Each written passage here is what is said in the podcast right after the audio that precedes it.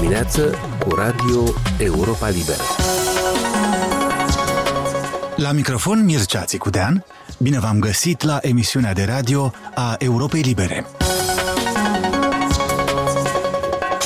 Primul an al invaziei rusești în Ucraina, Moldova l-a trecut cu bine. Chiar dacă au fost temeri și probleme, unele serioase cu energia, de exemplu, conflictul a rămas dincolo, la vecini, iar Chișinăul nu doar că a supraviețuit, dar a folosit evenimentele pentru a-și îndemna partenerii la generozitate sporită și a-și avansa ambițiile europene. Înaintea aniversării războiului însă, au câștigat brusc în intensitate temerile de acțiuni destructive ale Rusiei în Moldova. Le-a pus mai întâi în circulație președintele Ucrainei Volodymyr Zelensky, vorbind despre un plan rusesc interceptat. Le-a dus mai departe președinta Maia Sandu și le-au preluat politicieni prieteni ai Moldovei din țările NATO. În ultimele zile, în temerile legate de o posibilă extindere a conflictului către Moldova, un rol mare joacă din nou regiunea transnistreană, după ce Moscova a lansat ideea că Ucraina ar pregăti acolo o provocare. Kievul neagă, amintind că Rusia ar fi pregătit o acțiune militară către Transnistria încă de la începutul războiului, iar în lipsa unor informații clare despre ce se întâmplă, internetul abundă de știri amenințătoare neconfirmate. Ce se întâmplă de fapt în Transnistria este titlul unui articol pe site-ul nostru moldova.europalibera.org și totodată prima întrebare a discuției purtată cu Alexandru Canțîr, care este la Chișinău managing editor. Poate ar trebui să reconstituim un pic evenimentele ca să ne dăm seama din modul în care s-a reacționat la ele, ce se întâmplă acolo, care e modul obișnuit de a reacționa la autorităților de la Tiraspol. Pe 23 februarie la ora 5, să luăm aminte la dramatismul orei, Ministerul Apărării al Federației Ruse a publicat un comunicat potrivit căruia autoritățile Ucrainei pregătesc o provocare împotriva Transnistriei și ar intenționa să o invadeze pentru a dejuca, cum s-a subliniat, o ofensivă înscenată a forțelor armate ruse. Peste câteva ore, serviciul de presă al Guvernului Republicii Moldova a dezmințit această informație și a chemat la calm. Acum, ceea ce e firesc, nefiresc, oarecum, autoritățile de la Tiraspol au comentat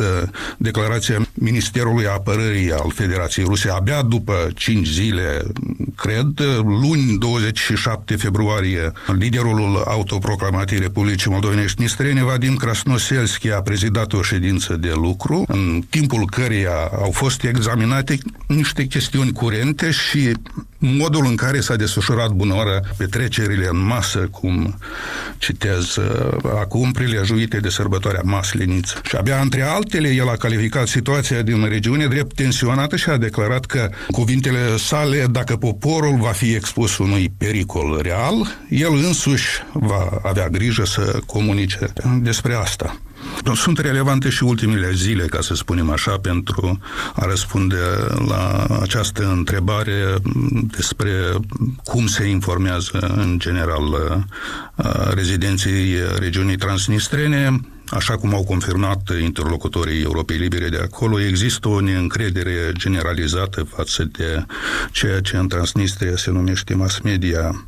Pentru că, așa cum ne spunea, de exemplu, Nicolae Cuzmin, unul dintre membrii Asociației pentru Drepturile Omului a priori, mass media, sau ceea ce se consideră că este mass media tradițională în regiunea transnistreană, este doar o anexă, o continuare a serviciilor de presă ale președinției, guvernului și respectiv păstrează aceeași tăcere sau împărtășește sau promovează aceeași politică a struțului în legătură cu aceste evenimente care trezesc îngrijorare mare printre cetățenii de acolo. În situația când Ministerul Apărării al Federației Ruse a anunțat pe 23 februarie invadare aproape iminentă a regiunii transnistrene de către forțele ucrainene, bineînțeles, așa cum au și confirmat interlocutorii Europei Libere de la Tiraspol, cetățenii se așteptau la o informare, la o luare de atitudine din partea autorităților. N-a urmat nimic, după cum spuneam, abia peste 5 zile, luni 27 februarie, între altele, liderul transnistrean a vorbit despre faptul că situația este tensionată, dar că, iată, dacă se va întâmpla ceva, va exista un pericol real, el însuși va avea grijă să informeze despre această asta cetățenii. În lipsa acestei explicații, locuitorii de acolo s-au văzut nevoiți, cum o fac de altfel de obicei, să caute informații despre primejdii din alte surse, pe canale ale Telegram, în comunitățile Viber, sau ascultând în mod obișnuit Russia Today și Russia 24. Ei au acolo acces la presa rusă, la televiziunile rusești, acces nelimitat, nu? Spre deosebire de malul drept al Nistrului. Evident că au un acces nelimitat acolo, nu există niciun fel de restricții sau semi-restricții care există pe malul drept. Și în mod obișnuit trebuie să ne dăm seama, oamenii de acolo, de exemplu, o bună parte a populației au migrat, ca să spunem așa, din Uniunea Sovietică, cea care a fost într-un fel de altă Uniune Sovietică mentală, o altă Rusie mentală, pe de o parte, iar pe de alta, cei care s-au născut, de exemplu, la data autoproclamării Republicii Moldovenești Nistrene, au acum peste 30 de ani și, prin urmare, ei nu au cunoscut alt mod de a se informa decât din sursele acceptate de regimul de la Tiraspol, de cele mai multe ori fiind cele rusești. O ultimă întrebare. Are oare Chișinău a avut vreodată o strategie informațională în legătură cu regiunea transnistreană sau mai degrabă nu? Mai degrabă nu, iar dacă au și fost încercări de acoperire informațională a acestei regiuni din partea Chișinăului, ele au ieșuat. Mi-amintesc că în mulți ani în urmă se mai obișnuia retransmiterea unor posturi de televiziune de pe malul stâng, pe malul drept și viceversa, dar lucrurile au fost întrerupte la un moment dat. Nu cred că au mai fost încercări de a relua un proiect de acces la informații a cetățenilor de pe ambele maluri ale Nistrului, la informația despre respectiv ce se întâmplă pe malul drept și ce se întâmplă pe malul stâng. A fost Alexandru Canțîr. La Chișinău, într-un centru finanțat de organizații neguvernamentale, o mână de elevi ucraineni se pregătesc de un examen important, în condiții pe care n-aveau cum să le prevadă în urmă cu ceva mai mult de un an. Departe de casă, fără să știe precis la ce le va servi rezultatul testului, când războiul din țara lor continuă neabătut, însă studiază și speră. Elevii ucraineni au adus cu ei povești de supraviețuire și de lipsuri, cum povestea și Ecaterina, una din fetele care apar în videoul publicat pe pagina noastră de net și pe rețele și realizat de Liuba Maxim. De fapt, pentru ce fel de examen se pregătesc eroii sau eroinele reportajului tău? Este alternativa bacalaureatului pentru elevii din Republica Moldova. Doar că în Ucraina am aflat cu această ocazie că elevii învață doar până în clasa 11-a, dar și ei sunt împărțiți pe profile, profilul real și profilul umanist. Elevele respective ucrainene au învățat tot timpul de când sunt în Republica Moldova online. Nu s-au integrat în niciun fel în sistemul moldovenesc de învățământ, e corect? Da, au învățat doar online și din câte am înțeles de la ele că era foarte dificil, pentru că și din cauza pandemiei au învățat foarte mult online și chestia asta și-a spus cuvântul.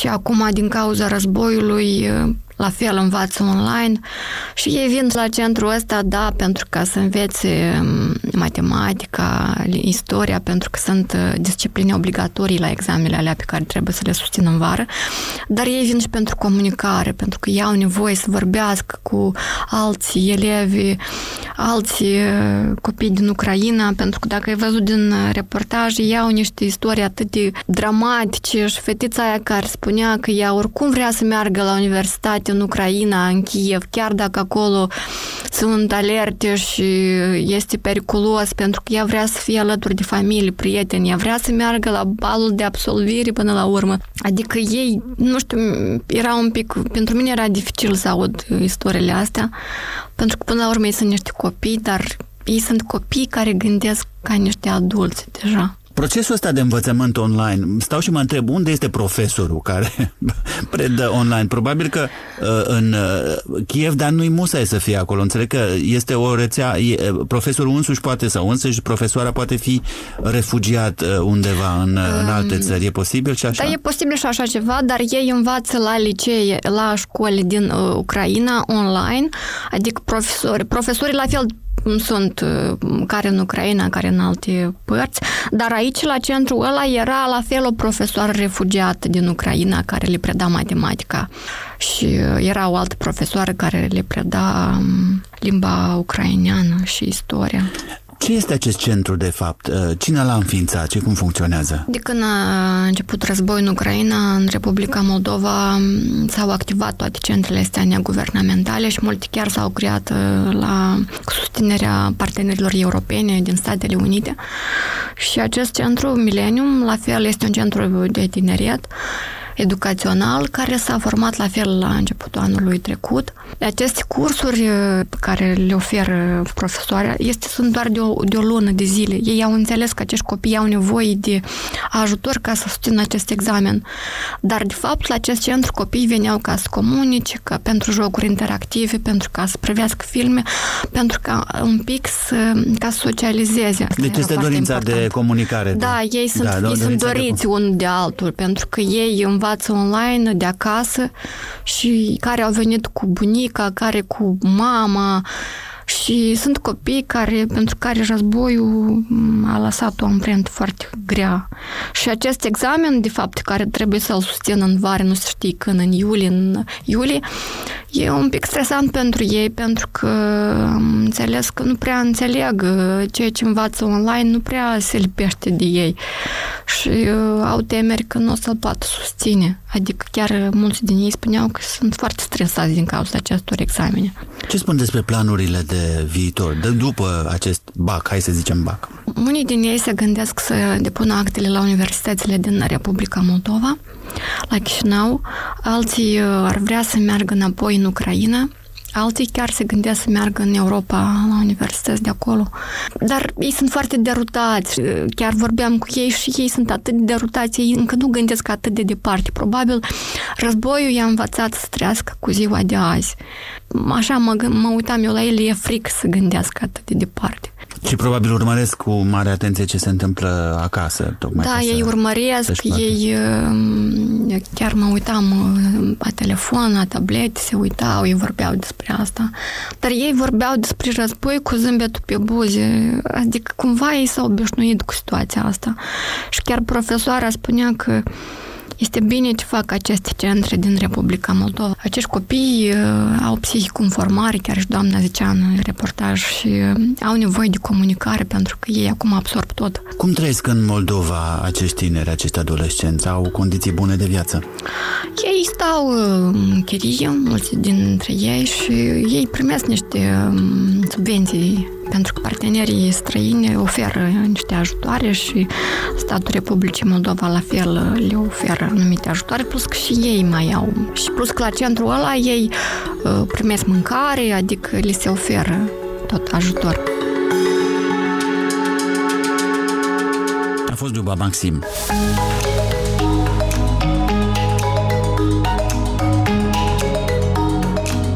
Agenda este un produs audio al Europei Libere. De 4 ori pe săptămână, 30 de minute de informație verificată și bine pusă în context, cu moderatori experimentați, reporteri îndrăzneți și oaspeți de prestigiu.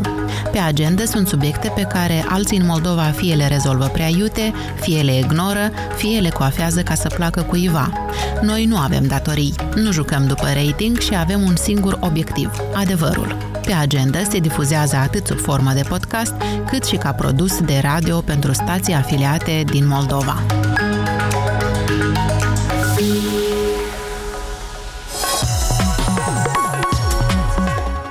Emisiunea noastră se încheie aici. Sunt Mircea Țicudean și vă invit să ne urmăriți în continuare nu doar la radio, ci și pe pagina noastră de net la moldova.europalibera.org și pe rețele.